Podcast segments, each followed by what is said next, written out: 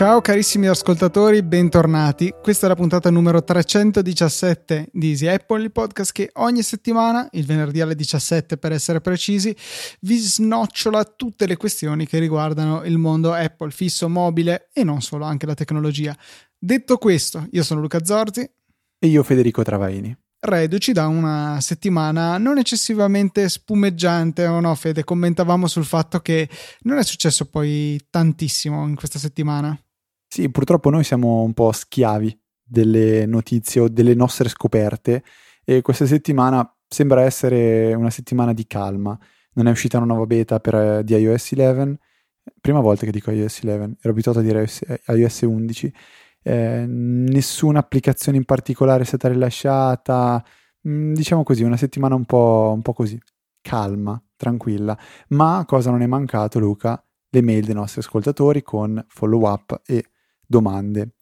In primo luogo c'è quella di Edoardo con un follow up, perché come sapete la gerarchia degli argomenti impone di avere i follow up prima delle domande, e così rispetteremo anche questa volta.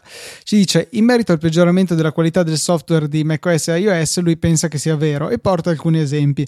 Ad esempio, gli è successo alcune volte con il Capitano, in realtà, che la tastiera non venisse più rilevata costringendola al riavvio, mentre invece il trackpad funzionava.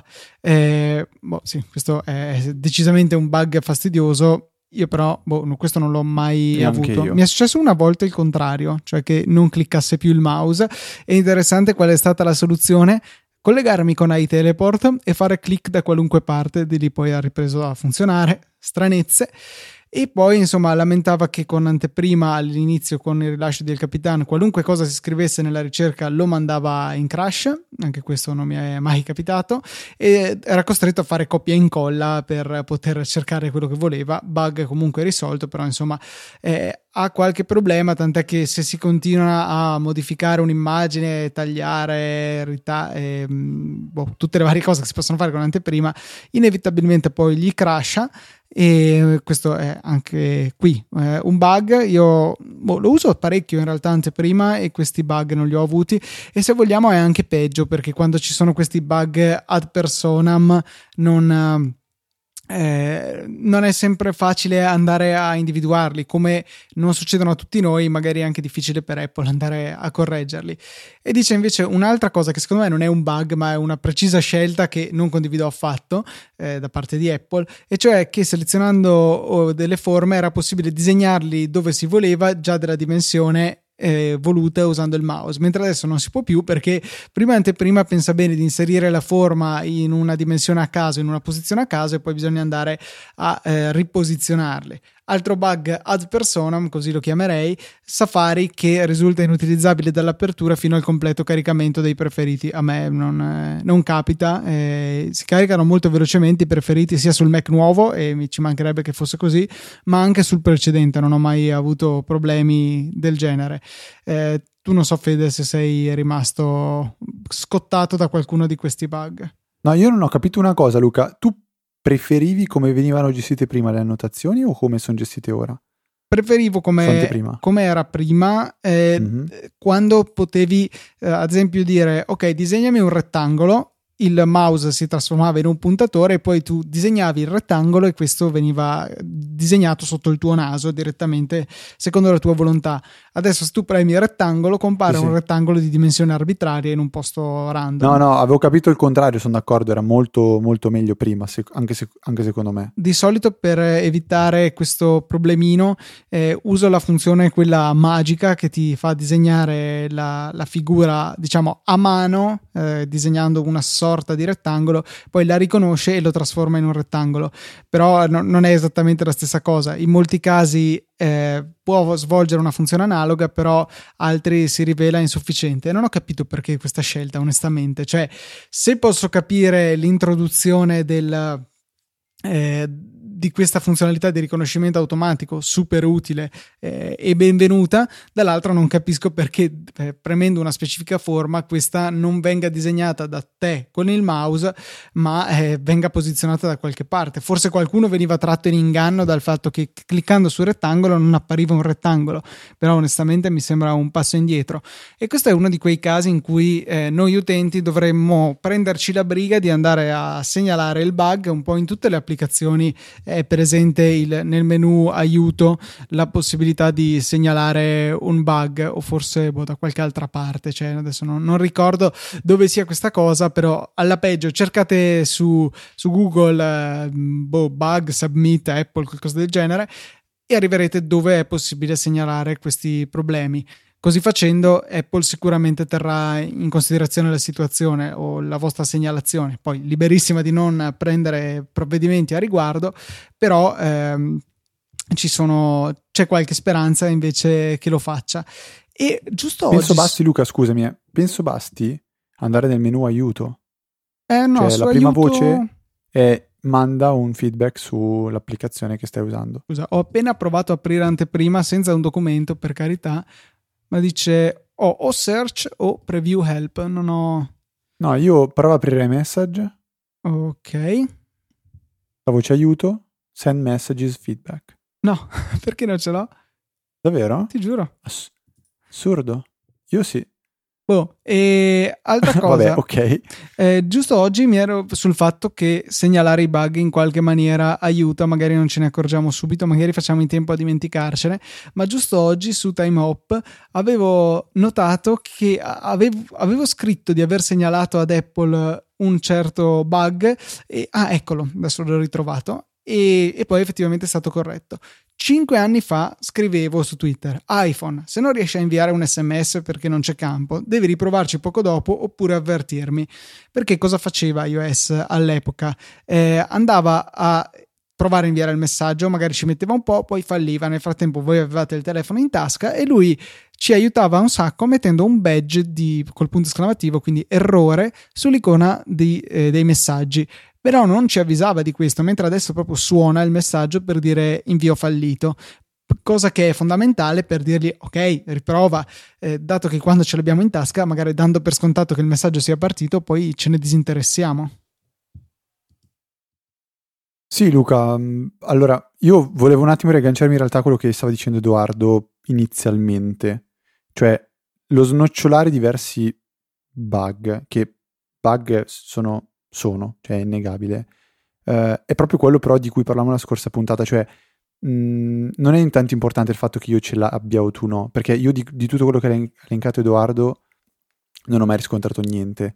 Uh, se devo dire la mia, il bug che ritrovo spesso è quello che le icone delle applicazioni nel dock, e ho detto giusto perché questo è l'ultimo follow up di Edoardo, che il dock è maschile e non femminile, perché lo dice Apple stessa, Eh, compaiono con l'icona del punto di domanda. Però è un bug che sinceramente, guardandomi intorno, non ho visto capitare ad altri, ad altri Mac, ma è proprio questa la questione, cioè ehm, Edoardo conferma che il software non è più come prima perché ci sono queste cose abbastanza inspiegabili, bug eh, che capitano a, abbastanza random, quindi quando la persona ti dice eh, sul mio iPhone succede questa cosa, e è ancora peggio il fatto che tu non sappia risolverla, perché un conto è una mancanza di, di diciamo, una funzionalità. Per esempio eh, la cosa che sento criticare più spesso è il fatto di non poter gestire il volume della sveglia in maniera indipendente.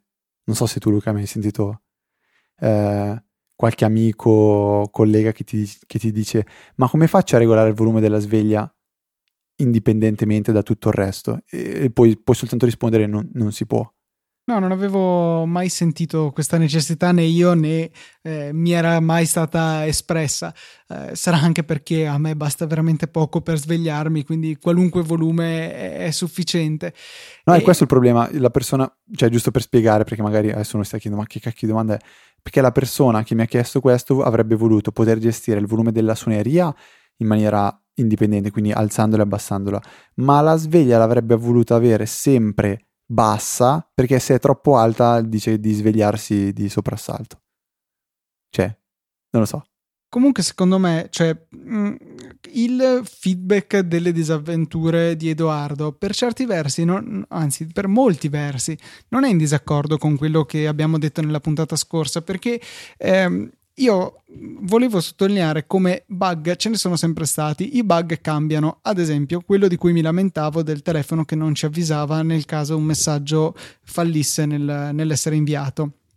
Eh, me ne ero completamente dimenticato di questo vecchio comportamento, però allora era o un difetto o un bug o un comportamento sgradito, per cui secondo me nel frattempo ci siamo dimenticati i vecchi bug che sono stati corretti, quindi la quantità complessiva io non sono convinto che sia aumentata. Eh, magari adesso Edoardo è capitato nel suo momento sfortunato in cui eh, le costellazioni si sono allineate in maniera tale che capitino più bug a lui che ad altri. Eh, non sono certamente... Mi piace questa spiegazione scientifica. Eh, certo, no, boh, sappiamo tutti che l'informatica è tutt'altro che deterministica. Eh, cioè, secondo me, eh, non, e, e ripeto, non credo di essere un, una persona che difende a priori Apple, anzi direi che ho più e più volte criticato l'operato dell'azienda, però non credo che sia peggiorata complessivamente la qualità del software. Eh, sicuramente stanno facendo tante cose e, ecco, questo potrebbe essere vero. Fanno più cose, quindi il numero di bug per prodotto è rimasto costante, ma moltiplicando questo coefficiente per un numero elevato di prodotti sembra che ci siano più bug, ma la quantità specifica è rimasta costante. Cosa dici? Ah, questa, questa è un po' più scientifica come spiegazione. Eh, infatti non mi piace. Mi piaceva di più quella delle costellazioni. Sono anche aumentate le release, perché ormai abbiamo una versione di eh, sistema operativo all'anno costantemente negli ultimi undici anni praticamente, e quindi è sempre una rincorsa e bisogna supportare più, più dispositivi e sì, in realtà questo che sto dicendo porta un po' più a pensare che forse stiano, siano aumentati i bug, come, come dicevi tu, come numero, come numero totale. Eh, però Luca, eh, di altro, se non sbaglio, c'era un'altra cosa che voleva sottolineare Edoardo, gli aggiornamenti. Allora, Edoardo dice che secondo lui iOS tende ad aggiornare con più rapidità le applicazioni che usiamo più spesso. Dice: se non forzo alcun aggiornamento, dopo un po' tutti gli aggiornamenti vengono installati, ma per Telegram, Do- Dropbox e altre applicazioni che uso spesso, eh, poi qui è tagliato, ma dice che gli aggiornamenti vengono effettuati, diciamo, in automatico. Eh, anche qui io mi sento di smentire un po' quello che dice Edoardo, perché non è il mio caso. Cioè, nel mio caso io... quando apro l'applicazione App Store, boom, di botto mi trovo diciotto aggiornamenti da effettuare. Possiamo farlo, guarda, in tempo reale. In questo momento il badge della mia applica- dell'applicazione App Store è zero. Come apro l'applicazione mi trovo, vediamo, tre aggiornamenti da fare. Tra l'altro Pokémon Go, Snapchat e Roadhouse, applicazioni che uso praticamente ogni giorno. Eh, io sono passato a, da sei a quindici. Però gli ultimi aggiornamenti sono stati installati ieri sera e io non ho richiesto nessuno di quelli. Assurdo. Io ieri ne ho fatti diciotto ieri sera, eh, tra cui ho beccato la, la, l'aggiornamento dell'applicazione di Withings, che ha cambiato completamente nome e tutto, però ne parleremo più avanti nella puntata. Quindi, insomma, tutto è estremamente random, ci fa molto piacere questa cosa. Luca, eh, una questione abbastanza cara a noi è la, la ricarica delle batterie. C'è un sito di riferimento di cui spesso e volentieri abbiamo messo il link nella nota della puntata, che si chiama Battery University. Eh, la domanda di Marco riguarda le batterie, non diciamo di per sé l- il metodo di ricarica, ma la nostra esperienza con caricatori non ufficiali ma compatibili. In questo caso lui parla di un MacBook Pro Retina. E riguardo questo ricordo, Luca, poi tu sicuramente sai spiegare più nel dettaglio, di un test che era stato fatto, non mi ricordo da chi, che, di, che mostrava come eh, comunque un caricatore, diciamo, più economico eh, avesse una sorta di oscillazione con una frequenza elevatissima di, diciamo, di, di se non sbaglio era di, era di, era di voltaggio, sono, sono un ingegnere, me ne vergogno pesantemente, però immagina- immaginiamoci così, spiegazione abbastanza terra terra.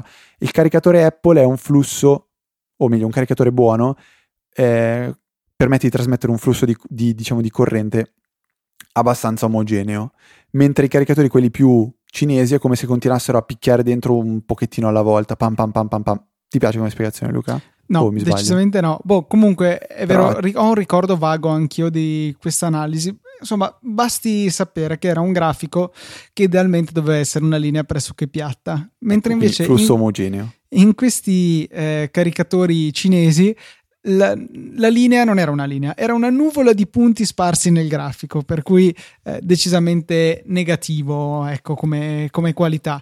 Ehm, non ho potuto so- spiegarmi nella mia risposta so- che ho dato già su Twitter a Marco per mancanza di caratteri, però diciamo che la questione è molto simile a quella che si è vista con alcuni caricatori per iPad. Avevo eh, linkato a lui una, un articolo che riproporremo anche nelle note della puntata, in cui veniva appunto fatta la prova, il confronto meglio, tra un caricabatterie originale Apple e un, un'imitazione cinese.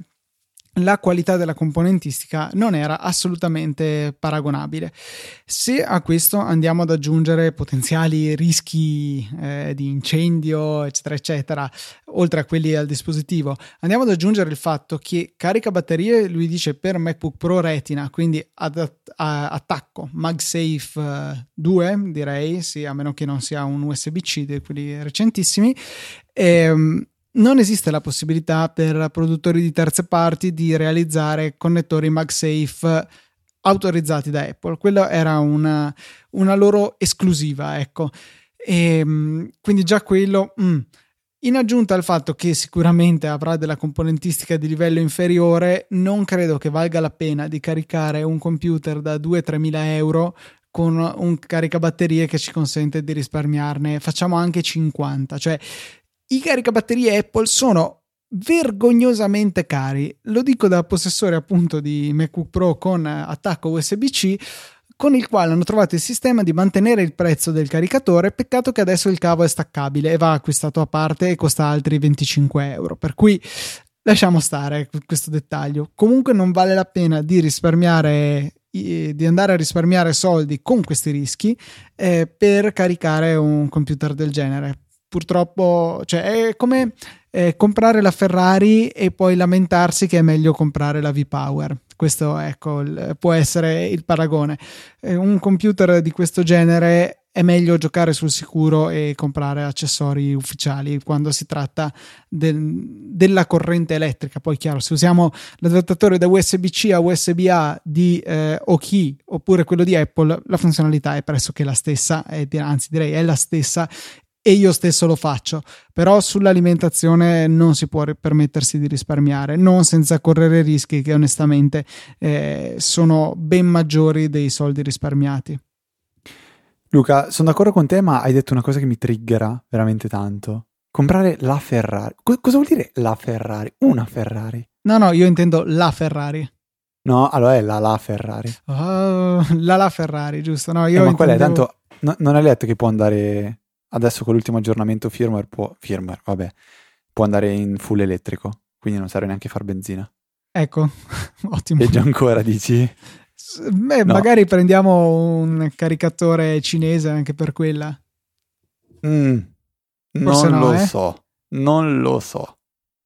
Macchina da un milione di, di più. Milione di euro. Milione e sei mi pare, una roba così. Era no, mi sembra che la, la Ferrari è aperta così di più. La, la Ferrari, se non sbaglio, è un milione. Però, sinceramente, non è, non è, non è che mi interessi tantissimo. La Ferrari Luca. Prezzo, vediamo cosa dice Google. Eh, Fer- però... ne, ne hanno fatta una all'asta, quattro virgola sette milioni, ma non Vabbè. c'entra.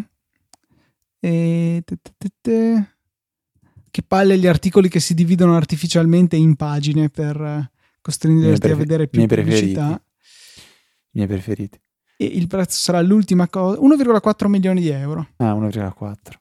Ma no, comunque hai capito quello che intendevo, cioè a me, a me fa impazzire quando la gente dice eh, a me non piace la Ferrari, ma, ma la Fer- è come dire a me non, non piace, piace la, la B M W, cioè non, vabbè, ok, a parte questo Luca, eh, l'ultimo l'ultima mail eh, mi ha fatto tanto pensare ai tempi dell'università, perché Rosario, giusto? Rosario sì, ci chiede Um, come poter creare una macro che aggiorni continuamente una pagina web fino a quando il contenuto di questa non cambi, dopodiché fare eseguire una serie di operazioni. Quindi questo deve essere un trigger, quindi un, qualcosa che fa scattare un grilletto che poi ehm, fa partire una serie di, di operazioni. Eh, mi fa pensare all'università perché, correggimi se sbaglio, tu ti eri inventato qualcosa per poter eh, monitorare una pagina dove dovevano uscire i risultati di un esame.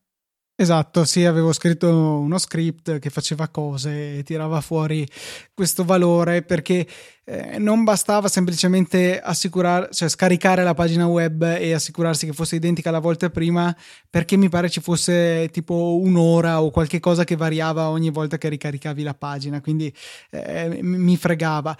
E avevo dovuto inventarmi una cosa abbastanza complicata, tutto, cioè era uno script proprio, non erano macro di keyboard maestro o simili.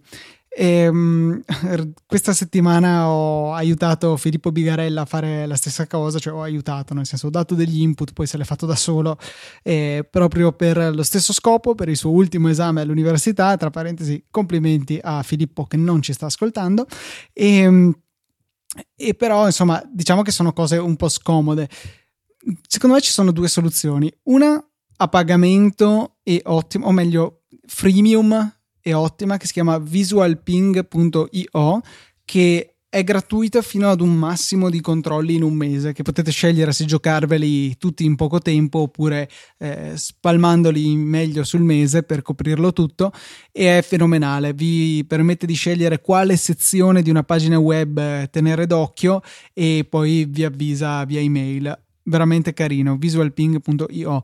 E una costola di questo servizio è disponibile anche come estensione per Chrome, che quindi necessiterà del vostro computer acceso, ma come ne avrebbe avuto bisogno anche una macro eh, di Keyboard Maestro o altri, che fa la stessa cosa. L'estensione si chiama Page Monitor e la trovate linkata nelle note della puntata. Non l'ho provata, ma vedendo quello che ne dicono su internet sembra molto molto buona. Io invece, Luca, una volta mi sono ritrovato in queste condizioni di dover monitorare una pagina per vedere quando veniva cambiato il contenuto di essa, e era su Saggiamente, c'era un, sonda- un, un contest dove si poteva vincere, se non sbaglio, una copia di one password, parlo di penso cinque anni fa, e il mio metodo è stato installare un'estensione per Safari che si chiamava Autorefresh e ogni cinque secondi, ogni boh quanto avevo impostato, veniva effettuato il refresh in automatico della pagina e i miei occhi erano il trigger. Non penso possa funzionare in questo caso, però così mi ha ricordato di questa cosa e avevo vinto. La cosa importante, avevo vinto la, se non sbaglio, la licenza di one password. Vergognoso, Fede, molto vergognoso. E ma era tanto tanto tanto tanto tanto tanto tanto tanto tanto tanto tanto tanto tanto tanto tempo fa. Eh, io invece ho ancora le mie licenze di one password pagate fior fior di... No, in realtà non le avevo prese con un... quando erano in sconto, per cui penso che tra iOS e Mac uh, avessi pagato quaranta euro, una cosa del genere, ma li vale tutti, è un software per me fondamentale. Non ho intenzione di passare alla versione ad abbonamento finché non sarò obbligato, però quando mi toccherà non mi peserà eccessivamente. Certo è che se posso non spendere quei soldi per adesso sono anche contento. Luca, invece tu che ami i rumor, eh, anzi rumors, eh, Mac, Mac Rumors ha, diciamo, confermato tramite un fornitore di Apple che il prossimo iPhone sarà waterproof, ma qui, diciamo, adesso non è che penso sia una grande notizia bomba, perché già l'iPhone sette ha un ottimo grado di eh, resistenza alla, all'acqua, alla polvere, eccetera, eccetera. Però l'altra conferma è molto, molto, molto, molto interessante e spero eh, sia non una bufala, cioè la presenza della ricarica wireless. Quanto desideri la ricarica wireless su un iPhone? Mm, poco, in Cosa? realtà. Poco. Non ho capito bene, rifaccio la domanda. Luca, quanto desideri la ricarica wireless su un iPhone? Io insisto a dire che wireless sarà quando io potrò entrare in una stanza e no. avere l'iPhone in tasca che si carica. Quello è wireless. Fintanto che è come l'Apple Watch, dove la ricarica, infatti loro non la chiamano wireless, la chiamano ricarica a induzione o qualcosa del genere. Sì, cioè sì, sì. Quello che è, beh, wireless, cioè, senza si appoggia il telefono a una basetta di ricarica e questo viene caricato. Ne abbiamo visto, allora diciamo che con l'Apple Watch è un po' una necessità, anche perché una porta sarebbe risultata estremamente scomoda e, e avrebbe reso più difficile l'impermeabilizzazione del dispositivo, però boh, anche con l'iPhone ci sono riusciti pur con la porta, per cui ok. Ma a me la cosa che urta è che mentre un cavo Lightning lo puoi prendere, boh, fin da subito costava venti euro, poi i prezzi sono crollati. Un cavo per ricaricare l'Apple Watch costa trentacinque euro o forse non quaranta. So che uno mi è toccato prenderlo e ho già rimosso quanto l'avevo pagato. E, e quindi questo è estremamente scomodo, senza contare che spero che se questo fosse, cioè questo si rivelerà essere vero, non voglia dire che sparirà la porta Lightning, perché mentre adesso possiamo chiedere a chiunque scusa, è un cavetto per l'iPhone e ci sono comunque tanti iPhone in giro e possiamo permetterci di eh, dimenticare il caricabatterie confidenti che qualcun altro ce lo potrà prestare, con un iPhone con ricarica solamente wireless oppure con un Apple Watch dello stesso discorso non, non abbiamo questa possibilità, quindi ci ritroviamo col telefono, l'orologio scarico, eh, peccato. Sì, questa è una difficoltà che effettivamente sarebbe un po' più, un po' più critica.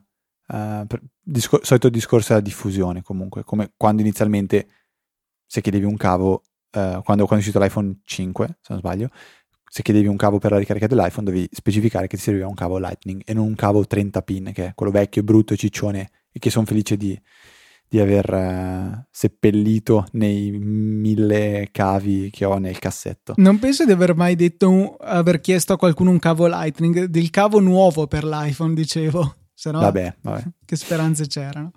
Eh, notizia così, eh, flash, potete, se av- qualora voi abbiate un abbonamento fibra con Telecom, TIM, diciamo, quello centoventi, cento in down e venti in up, quindi una fibra base, potete richiedere gratuitamente tramite numero telefonico che se non sbaglio è il centosettantotto, ottantasette. centottantasette, potete richiedere eh, l'upgrade gratuito alla, con, alla la, diciamo la, l'abbonamento da duecento, sempre venti in up, ma du, il, raddoppia la, la banda in down.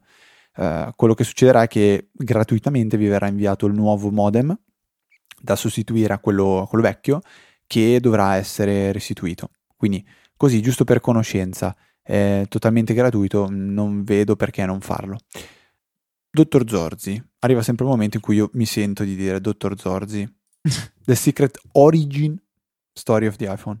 Non, eh, non hai visto niente a riguardo questo articolo di The Verge in cui eh, hanno preso degli estratti di un libro che se non sbaglio è appena appena uscito e non era ancora uscito al momento del, dell'articolo eh, de, dell'uscita dell'articolo, in cui ci sono dei retroscena interessanti circa eh, l'origine del primo iPhone, il processo che ha portato alla sua creazione, alla sua uscita sul mercato, con ampie eh, citazioni di Tony Fadell, il, il padre dell'iPod e poi dell'hardware del primo iPhone, che fa delle, cioè, ci dà delle rivelazioni interessanti, ma poi si è anche spinto un po' troppo in là, dichiarando che Phil Schiller è un mezzo incompetente a cui bisogna spiegare le cose come ai bambini e che insisteva prepotentemente per eh, avere una tastiera fisica nel, nell'iPhone. Eh, Phil Schiller ha pubblicamente detto a uno, che gli, uno a caso che gli chiedeva su Twitter oh ma è vero, gli ha detto non credere a tutto quello che leggi, e a quel punto lì Tony Fadell ha dovuto eh, dire sì, ho effettivamente detto così ma non è andata proprio così, insomma un po' ritrattato, un po' fatto una brutta figura, e l'autore del libro comunque ha le registrazioni di quando Tony ha detto queste esatte parole, per cui eh, n- non c'è stato un, uno stravolgimento da parte del giornalista come a volte capita. È molto interessante questo articolo, io devo, onestamente devo ancora finirlo di leggere perché è piuttosto lungo, sono circa due terzi, eh, ci sono tanti retroscena interessanti che secondo me vale la pena di vedere. C'è anche stato Forstall, ospite dell'Apple Museum di non so dove, che però non ha rivelato quasi niente da quello che ho visto negli articoli che riassumevano eh, le sue parole, o meglio i tweet che riassumevano le sue parole.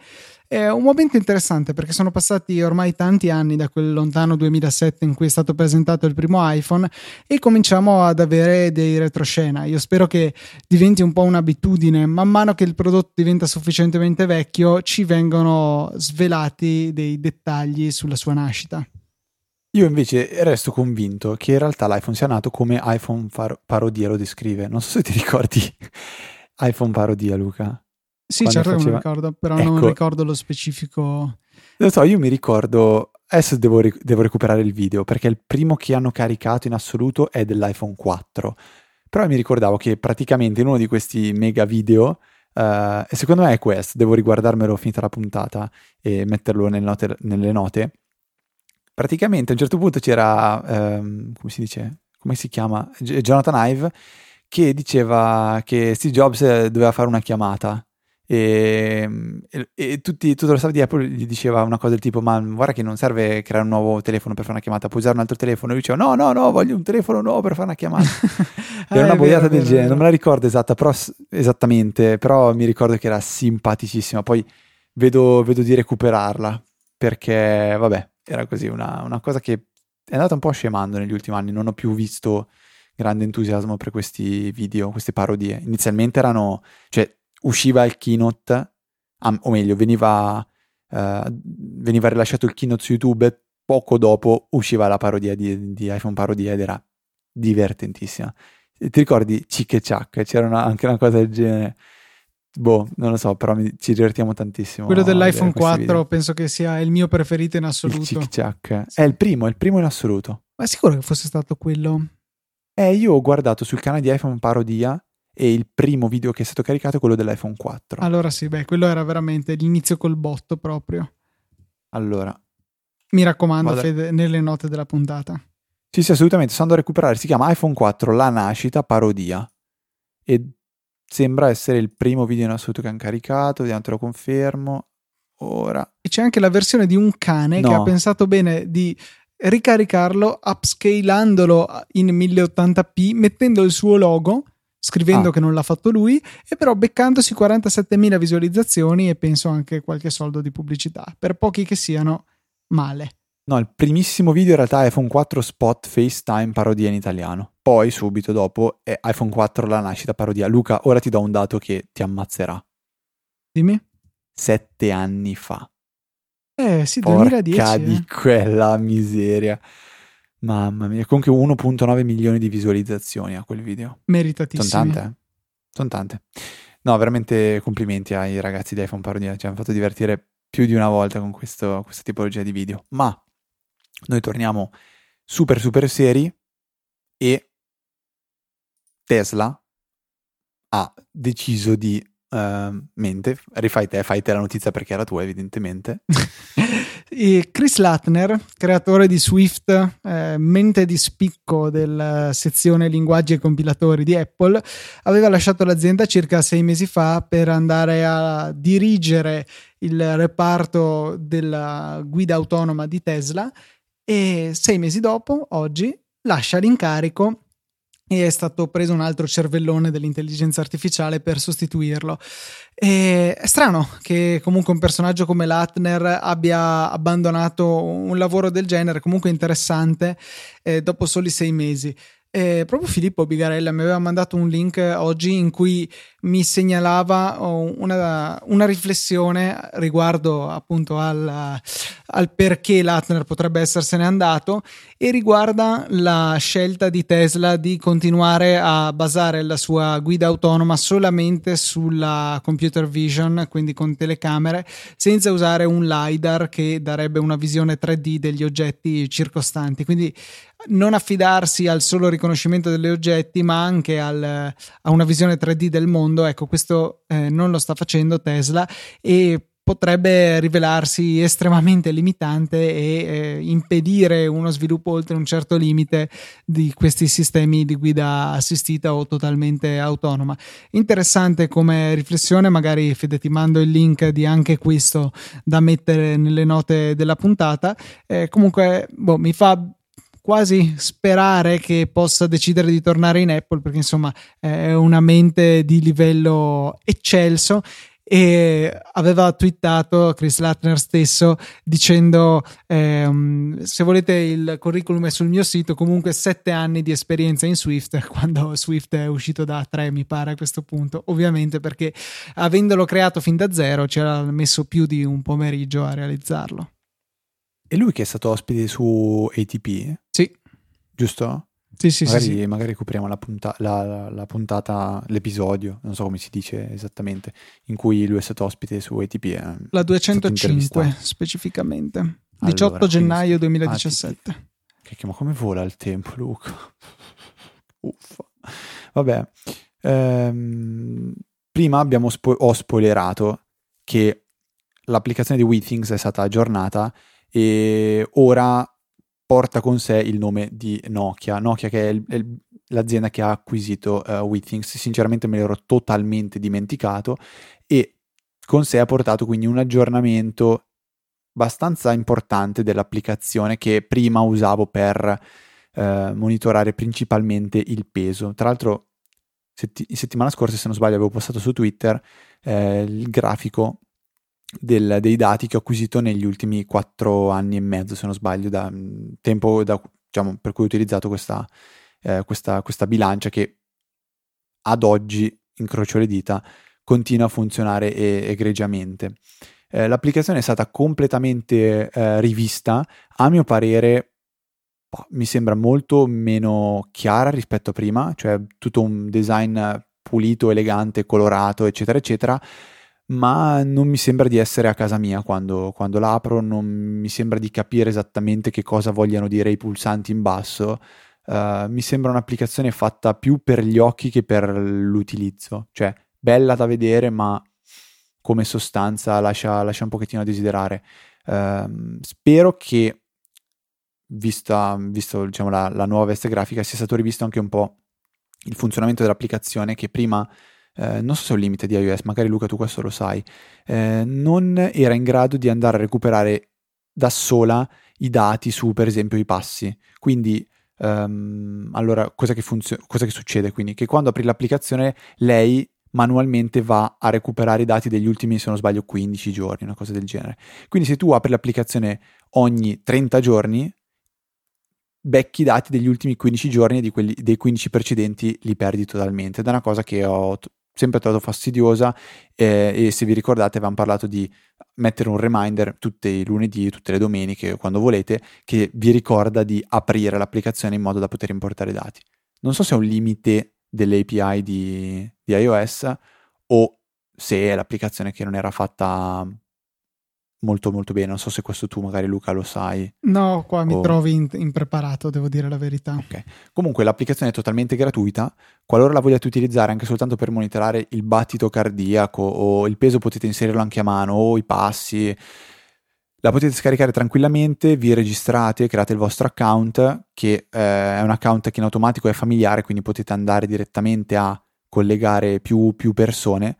Eh, la bilancia, tra l'altro, per chi non sapesse, è molto, in- è in- molto intelligente, è intelligente al punto da capire chi si sta pesando. Quindi quando io mi peso, nonostante è una bilancia condivisa tra quattro persone, riesce a capire che mi sto pesando io. Vuoi per un po' di sfortuna che io e mio fratello siamo molto simili fisicamente come peso, quindi a volte si, um, diciamo, si, si, lascia, uh, si lascia prendere dal dubbio e mi chiede se sono Federico o Marcello. E vediamo se Luca, così, secondo te come faccio io a rispondere alla bilancia se... È Federico Marcello che si sta pesando? Inclini da una parte o dall'altra. Esatto, si compare a destra Marcello, a sinistra Federico, basta sollevare una gamba, lasciare il peso dalla parte del nome della persona che si sta pesando realmente. Cosa molto molto molto intuitiva da fare. Mi sa che me l'avevi detto, ecco, non è che lo sapessi ah, io. Okay, okay. Non sei nato imparato quindi. No, assolutamente. Eh, l'ultima segnalazione invece che volevo fare, Luca, è di un'applicazione che um, mi ha, diciamo, mi ha segnalato, quindi è una doppia segnalazione, io rimbalzo ciò che Marina Marina è, è sempre stata, diciamo, rassegna stampa, diciamo, di, di Riddle. Oggi mi scrive per eh, DigiDNA e mi parla di un'applicazione chiamata Amazing Mini, eh, con la sorella maggiore, diciamo, Amazing, che attualmente sono in beta. E che cosa serve questa applicazione? eh, serve per poter effettuare i backup, e dice quali sono i motivi per cui uno dovrebbe utilizzare Amazing Mini invece di iTunes, invece di iCloud. Dice innanzitutto sono backup che avvengono in maniera ehm, privata, ok, nel senso di criptata, ma tramite il wifi, con il tuo wifi, e avvengono in eh, locale, quindi vengono effettuati sul proprio computer, quindi non c'è bisogno di intasare la rete wifi andando a saturare magari la banda in upload, perché si stanno caricando una serie di file che ad oggi purtroppo con le connessioni con cui ci ritroviamo possono creare problemi. Eh, dice è completamente trasparente, vuol dire che si riesce a configurare quando e quante volte bisogna si vuole fare il backup, cosa che con iCloud non, non si può controllare se non tramite una, una sorta di input manuale quando si vuole forzare il backup, ma nel resto dei casi quando avviene eh, lo sceglie direttamente l'iPhone, non si può impostare, so, fallo tra le quattro e le cinque di mattina. Dice assolutamente sicuro perché eh, a differenza di iTunes e iCloud, eh, Amazing Mini eh, salva il, il, il backup in maniera incrementale, in modo che puoi, un po' come Time Machine, tornare indietro nel tempo e vedere quando eh, hai fatto una certa modifica e magari non so, avete, non avete bisogno di fare un ripristino dell'ultima versione del vostro iPhone, ma volete quella di una settimana fa, perché non ne ho la più pallida idea, Mi, vi siete resi conto di aver fatto qualche boiata. E poi è un'applicazione completamente gratuita, quindi queste sono tutte le ragioni per cui Marina dice eh, parlane agli ascoltatori. Eh, attualmente l'applicazione è in beta, quindi abbiamo bisogno di tanti, tanti um, beta tester. Eh, mi è sembrata una cosa super interessante che sia io sia Luca abbiamo subito provveduto a scaricare e proveremo nei, nei prossimi giorni. La mail è proprio fresca fresca di questa mattina, quindi non ho avuto ancora modo di testarla eh, di persona. Per questo estendiamo a voi e come sempre eh, se volete mandarci qualche feedback, info chiocciola easy apple punto org, come vi ripeterò tra poco, è dove ci potete scrivere. Ringraziamo invece i donatori come di consueto arrivando verso fine puntata. Questa settimana i nostri gentilissimi donatori sono Guido Lanzafame, Roberto Esposito, Ugo Romanelli e Giordano Benedettini. Grazie mille veramente a tutti quanti. Grazie a voi che deciderete di fare lo stesso nella sezione supportaci di Easy Apple, del Easy Podcast in realtà. Eh, mi sono ingannato anch'io quest'oggi e no, veramente se avete la possibilità per favore aiutateci, perché eh, insomma tutto sommato tutti questi podcast che produciamo eh, portano via tempo, denaro per server, domini e compagnia, attrezzatura eccetera, per cui se poteste supportarci veramente ci fareste un grande piacere, ma potete farlo anche senza spendere nulla di più di quello che fareste normalmente, perché con i link sponsorizzati di Amazon, previo solo la piccola fatica di ricordarvi di cliccarli prima di comprare qualunque cosa, ci aiutate facendo in modo che Amazon ci doni una piccola percentuale di quello che eh, spendete sul sito comprandovi i vostri bei giocattoli. Detto questo, grazie veramente tanto a chi ci ha supportato e grazie a tu che in questo momento stai pensando forse dovrei farlo anch'io e ti stai decidendo a estrarre l'iPhone dalla tasca per farlo. In realtà tu ti stai pensando comunque due pezzenti. No, scherzo. Io vi, dice, vi ricordo ancora che info chiocciola easy apple punto org è l'indirizzo a cui potete mandare una mail per segnalarci qualsiasi cosa vi passi per la testa.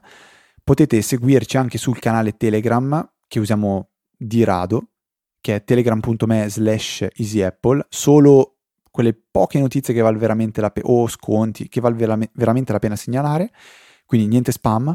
E su Twitter trovate sia me sia Luca agli indirizzi agli indirizzi agli account chiocciola ftrava e chiocciola luca tnt. trecentodiciassettesima puntata che giunge al termine, Luca, quindi ripetiamo per la trecentodiciassettesima volta, diciassettesima volta i saluti in questo momento di imbarazzo, quindi eh, un saluto da Federico, un saluto da Luca. Che schifo di fine puntata, sono veramente obrobriato, ma la speranza è quella che settimana prossima possa fare di meglio. Quando? Con ehm, la settimana. Non hai sentito là? Forse eri impegnato a fare esatto. Forse non l'hai detto, detto eh. Forse lo ripeterò eh, in loop alla fine della puntata. Dai, se, non, se, se, se, non, se stai attento si sente proprio filo con un filo di voce la settimana prossima. Sentito adesso? Mm-hmm. Con una nuova puntata di Easy Apple.